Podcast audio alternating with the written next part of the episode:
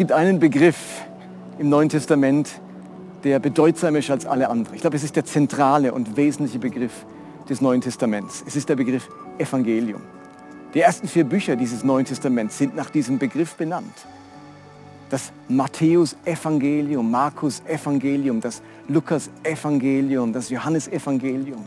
Kein Begriff ist bedeutender als dieser Begriff Evangelium. Ein ganzer Teil der Christenheit nennt sich nach diesem Begriff, alle evangelischen Christen. Dieser Begriff kommt fast 80 Mal vor im Neuen Testament. Und er stammt aus dem Griechischen. Es ist ein eingedeutschtes Wort und kommt vom Wort Euangelion. Und das bedeutet so viel wie gute Botschaft oder frohe Botschaft. Am besten übersetzt man mit Freudenbotschaft. Und als Christen sind wir aufgefordert und eingeladen, diesen Begriff immer wieder zu gebrauchen, also von ihm zu erzählen, diese Freudenbotschaft weiterzusagen. Und das ist eigentlich schon genial, dass unsere Kernbotschaft, das eigentliche unseres Glaubens eine Freudenbotschaft ist. Wir haben eine freudige, eine Freudenbotschaft als Kern unseres Glaubens. Es ist keine Drohbotschaft. Der Kern unserer, unseres Glaubens ist keine Gerichtsbotschaft oder keine ähm, apokalyptische Endzeit-Message, sondern eine Freudenbotschaft. Und doch hat dieser Begriff Evangelium und Evangelisieren vor allem auch was Problematisches an sich. Christen empfinden immer wieder, dass sie anderen ja nichts aufdrängen wollen, nichts aufschwätzen wollen. Und, und dann lassen sie es lieber bleiben und haben aber gleichzeitig ein schlechtes Gewissen, weil sie es nicht machen. Und auf der anderen Seite haben Nichtchristen das Problem mit Evangelisation, dass es ähm, die, die Welt aufteilt, zweiteilt. Es schafft Schubladen. Plötzlich gibt es eben Gläubige und Ungläubige, Gerechte und Ungerechte, Sünder und Heilige. Und das ist eben wiederum auch problematisch für viele, was diesen Begriff anbetrifft. Nun gibt es eine Geschichte im Alten Testament und die hat ganz viel mit dem Evangelium zu tun. Wir sind ja mittendrin in dieser Reihe über die Königebücher, die Geschichten des Propheten Elia und Elisa. Und heute würde ich euch gerne eine Geschichte vorstellen, in der kommt tatsächlich dieser Begriff Evangelium vor, obwohl er aus dem Neuen Testament stammt. Es gibt ja eine griechische Übersetzung des ganzen Alten Testaments. Man nennt sie Septuaginta. Und sie hat in der Geschichte der Christen eine große, große Rolle gespielt, auch in der Geschichte des Judentums. Sie wurde fast häufiger verwendet, auch gerade von den neutestamentlichen Autoren, wie die hebräische Bibel. Und in der Übersetzung dieser Geschichte, die ich euch gleich erzählen werde, aus dem zweiten Königebuch, in dieser Geschichte taucht tatsächlich das Wort Evangelium auf. Und ich glaube, dass diese Geschichte uns einiges zu erzählen hat über das Evangelium und über das Thema Evangelisation. Und darum seid gespannt auf diese Geschichte, die mit Elia und dem Volk Israel zu tun hat.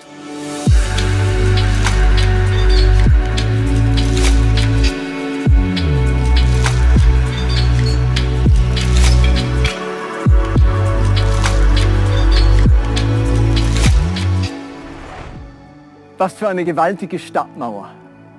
Die Geschichte, die ich euch erzählen möchte, handelt von solch einer Stadtmauer. Sie steht in 2. Könige Kapitel 6 und 7. Sie handelt davon, dass Israel und Syrien wieder einmal im Krieg miteinander war. Und die syrische Armee hat es geschafft, bis an die Stadtmauer Samarias, der Hauptstadt, vorzurücken. Und so eine Stadtmauer ist nicht leicht einzunehmen. Aus dem Grund wählt die syrische Armee eine andere Strategie. Sie belagern die Stadt. Und Belagerung heißt nichts anderes wie, wir verhindern, dass jemand aus der Stadt herauskommt oder dass jemand in die Stadt hineinkommt. Und so dauert es nicht lange, weil die Bauern nicht mehr auf ihre Felder können und die Händler nicht mehr in die Stadt können, dass große, extreme Hungersnot in dieser Stadt herrscht. Ihr müsst euch vorstellen, die Menschen haben so wenig zu essen, dass sie anfangen, Dinge zu verspeisen, die nicht als Nahrungsmittel gedacht waren. Eselsköpfe und Taubenmist heißt es.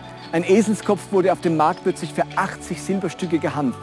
Für diese Summe bekam man normalerweise 350 Kilogramm Getreide. Und jetzt werden Eselsköpfe gegessen. Aber es kommt noch schlimmer, es kommt noch dramatischer. Eines Tages läuft der israelitische König auf der Stadtmauer entlang. Vielleicht will er sehen, wo die Feinde sind. Vielleicht will er wissen, wie es in seiner Stadt zugeht. Und eine Frau ruft ihm entgegen, König, hilf mir. Und diese Frau erzählt ihm dann, dass sie mit ihrer Freundin abgemacht hat, dass sie ihr neugeborenes Kind töten und verspeisen.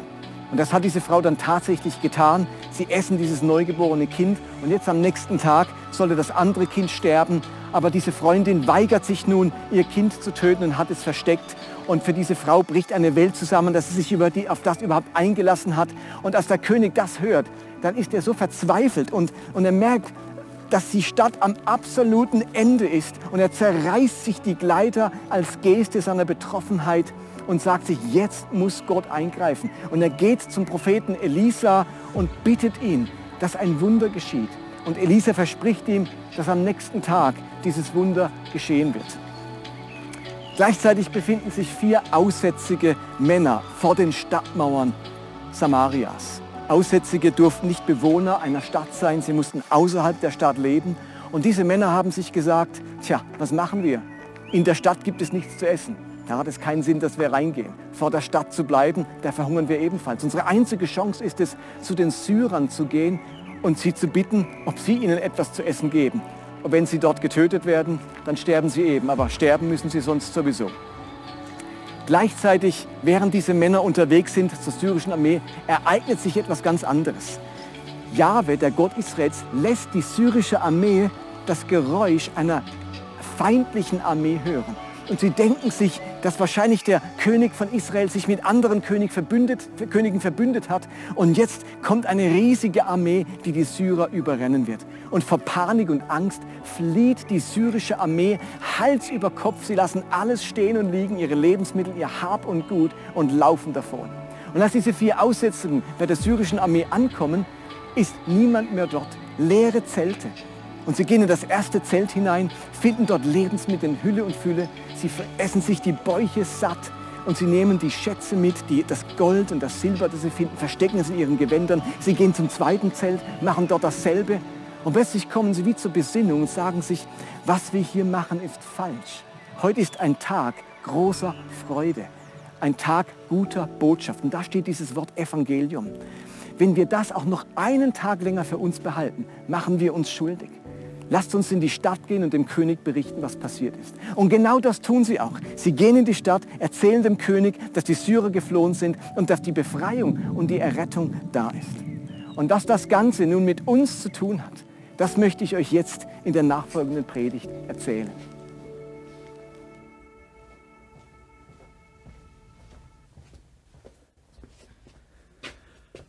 Und nun gehen wir der Frage nach, was hat das Ganze wirklich mit dem Thema Evangelisation zu tun? Welche Gedanken, welche Überzeugungen schildert diese Geschichte der Belagerung Samarias in Bezug aufs Evangelium, das ja in dieser Geschichte als Begriff vorkommt? Und ich würde gern drei Gedanken, drei Überzeugungen aus diesem Text euch weitergeben. Das erste ist die Erkenntnis, dass das Böse vor der Tür lauert. Unsere Geschichte erzählt ja die Belagerung einer Stadt durch einen mächtigen Feind, durch die Macht des Bösen, die ihr da vor den Stadtmauern gegenübersteht. Und die Bibel spricht immer wieder davon, dass diese Welt eigentlich im Belagerungszustand ist.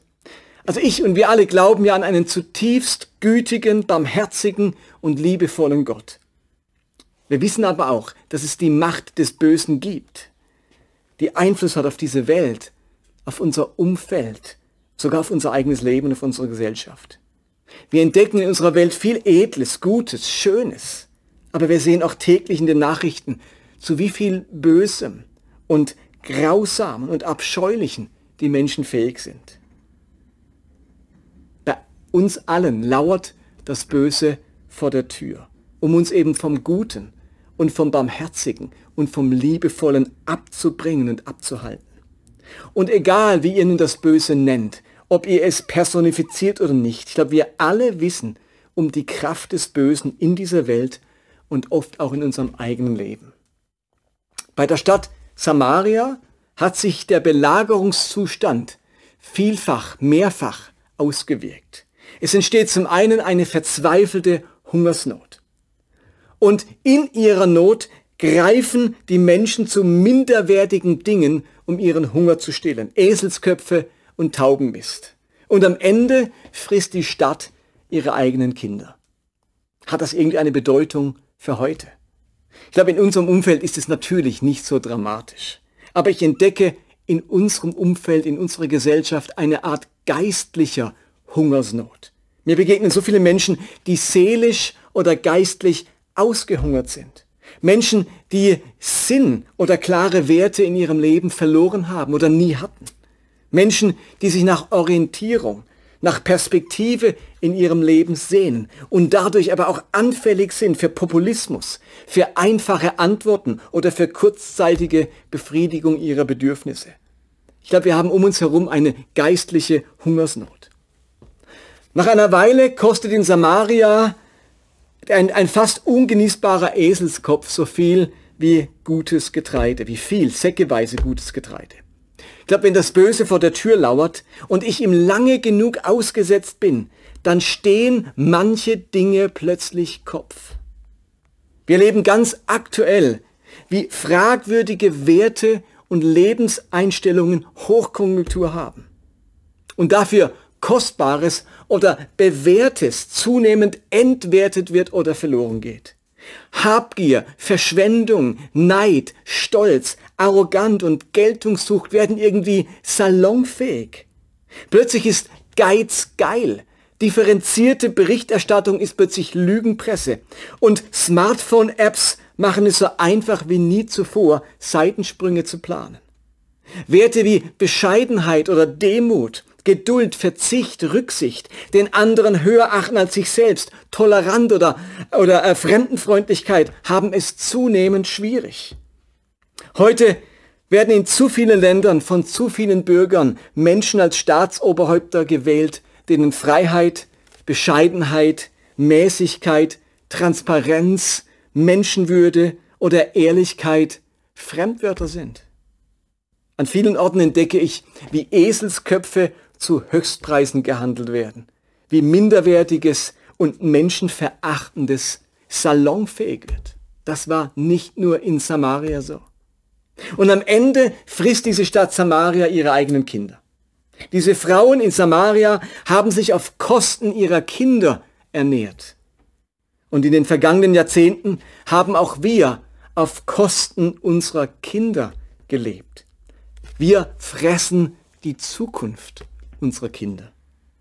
Die Bewegung Fridays for Future bringt zum Ausdruck, wie besorgniserregend der Zustand unserer Welt für die kommende Generation ist. Und obwohl es den Kindern in unserem Land natürlich verhältnismäßig gut geht, darf das nicht darüber hinwegtäuschen, dass noch nie so viele Kinder wie heute in Kriegsgebieten lebten und es gab noch nie so viele Kinder und Jugendliche in Arbeitssklaverei oder in Sexsklaverei wie heute. Diese Welt frisst ihre Kinder. Samaria war eine verlorene Stadt, eine vom Bösen belagerte Stadt, bei der die Menschen verzweifelten Hunger hatten Wertvolles verloren gegangen ist und die Zukunft der Kinder bedroht war. Samaria ist ein Bild für viele Städte und Länder dieser Welt, auch für Städte und Landstriche in Deutschland. Das ist also das Erste, was wir aus dieser Geschichte vom Eva oder über das Evangelium lernen. Unsere Welt braucht Erlösung. Sie braucht die Freudenbotschaft, dass Gott das Gute in dieser Welt zum Sieg führen möchte und das Böse überwinden. Das ist das Erste, was ich aus dieser Samaria-Geschichte lerne. Das Zweite ist, Unreine verkünden die gute Botschaft. In unserer Geschichte haben, wir es ja mit vier Aussätzigen zu tun. Habt euch das schon mal überlegt? Es waren diese vier Leprakranken, die plötzlich die Aufgabe hatten, das Evangelium zu verkündigen. Während die Menschen in dieser Stadt zugrunde gehen, schafft Gott draußen, außerhalb der Stadtmauer, die Rettung, die Erlösung. Übrigens, vor 2000 Jahren hat Gott die Lösung außerhalb einer großen Stadtmauer geschaffen, als Jesus auf Golgatha hingerichtet wurde. Die Errettung war nicht das Werk der Aussätzigen. Nicht die haben das Heer des Feindes in die Flucht geschlagen. Das war Gottes souveränes Eingreifen, sein Rettungswille, sein Erbarmen. Die Aussätzigen waren nur die Verkündiger dieser guten Rettungsbotschaft. Ist das nicht erstaunlich? Wen lässt Gott die Botschaft der Errettung, also dieses Evangelium, verkündigen? Unreine, schwache, unwürdige, ausgestoßene Menschen. Letztlich Menschen wie du und ich, Menschen mit Fehlern und mit Makeln, so wie ich bin, kann und will Gott mich gebrauchen und zu seinem Botschafter machen. Vor zwei Wochen haben wir ja ausführlich darüber gesprochen, dass man trotz Makel ein großartiger Mensch sein kann. Damals ging es um Naeman, den aussätzigen Hauptmann Syriens. Heute sind es wieder vier aussätzige Personen, die die Freudenbotschaft ähm, von Gottes Errettung weitersagen dürfen. Versteht ihr? Nicht Elitesoldaten, keine Spione oder Diplomaten, sondern ausgestoßene Aussätzige hat Gott dazu bestimmt, die Freudenbotschaft der Errettung und der Befreiung allen bekannt zu machen. Für mich heißt das, wir müssen nicht erst geistliche Helden werden, Heilige, besonders reif und weit im Glauben. Gott braucht Menschen, denen man ihre Unreinheit ansieht. Versteht ihr? Aussätzige sind ja gerade ein Bild für Menschen, denen man es von der Ferne schon ansieht, was ihr Problem ist. Ist ja nicht so, dass die verborgene Probleme einen Makel haben. Ein Aussätziger hat seinen Makel an der Haut, an der Oberfläche. Das sieht ja jeder. Es gibt keinen Grund länger, ähm, wenn, wenn die Aussätzigen Botschafter sein durften, dann gibt es keinen Grund, kein Botschafter des Evangeliums zu sein. Das ist ungeheuer wertschätzend und befreiend für uns alle. Aber wisst ihr was? Es nimmt uns auch alle Ausreden. Ich muss doch erst noch, wenn dann, in ein paar Jahren. Ich bin doch nicht, ich bin doch nicht so fähig, ich bin nicht so begabt. Evangelisation ist nichts für mich. Wenn Aussätzige zu Botschaftern werden können, dann kann auch ich es sein. Dann muss ich nicht erst Theologie studieren, eine Jüngerschaftsschule besuchen oder mich 20 Jahren in meinem Glauben bewährt haben. Und das ist das Zweite über das Wesen des Evangeliums und der Evangelisation, das wir heute aus dieser Geschichte lernen.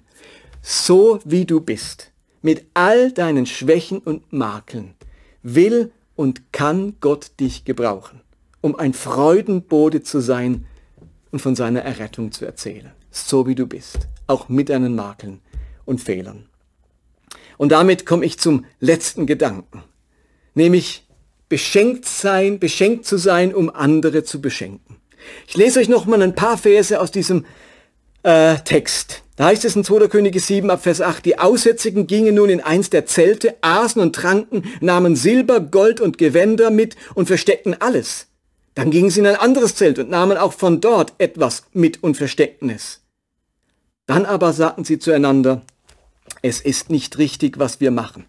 Heute ist ein Tag guter Botschaft. Wenn wir das auch nur bis morgen für uns behalten, machen wir uns schuldig.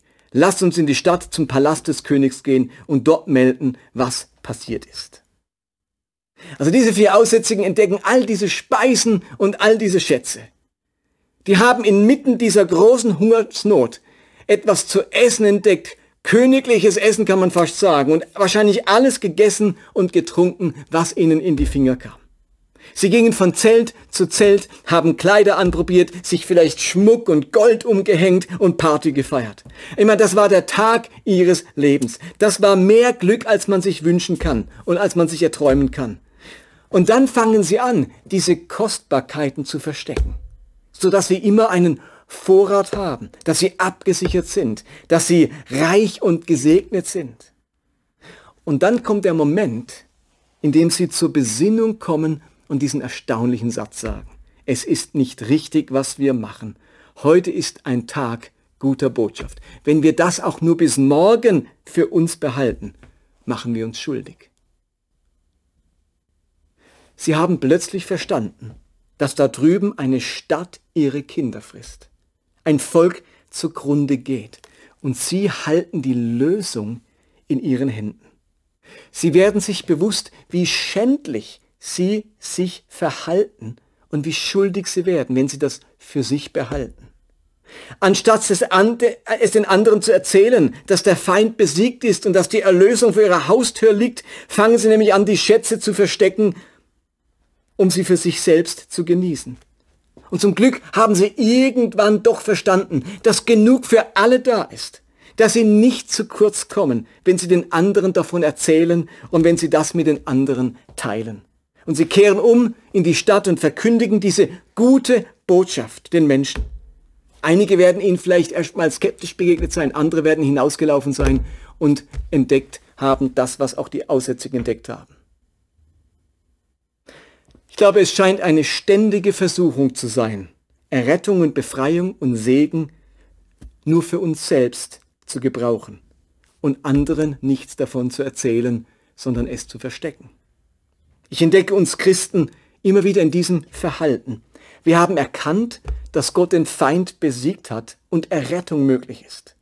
Wir baden in seinem Segen, haben Schätze erhalten, Vergebung, Heilung, ewiges Leben, Frieden, Sinn im Leben, Werte, das Beste aller möglichen Leben und verbergen oder verschweigen es.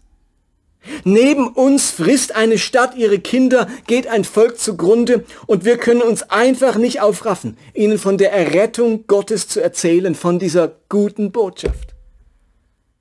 Wir sind bei einem Herzenszustand gelandet, bei dem viele Christen mit gutem Gewissen in den Zelten sitzen bleiben, essen, trinken, alle Segnungen Gottes genießen und nicht auf die Idee kommen, dass sie sich schuldig machen, wenn sie so handeln.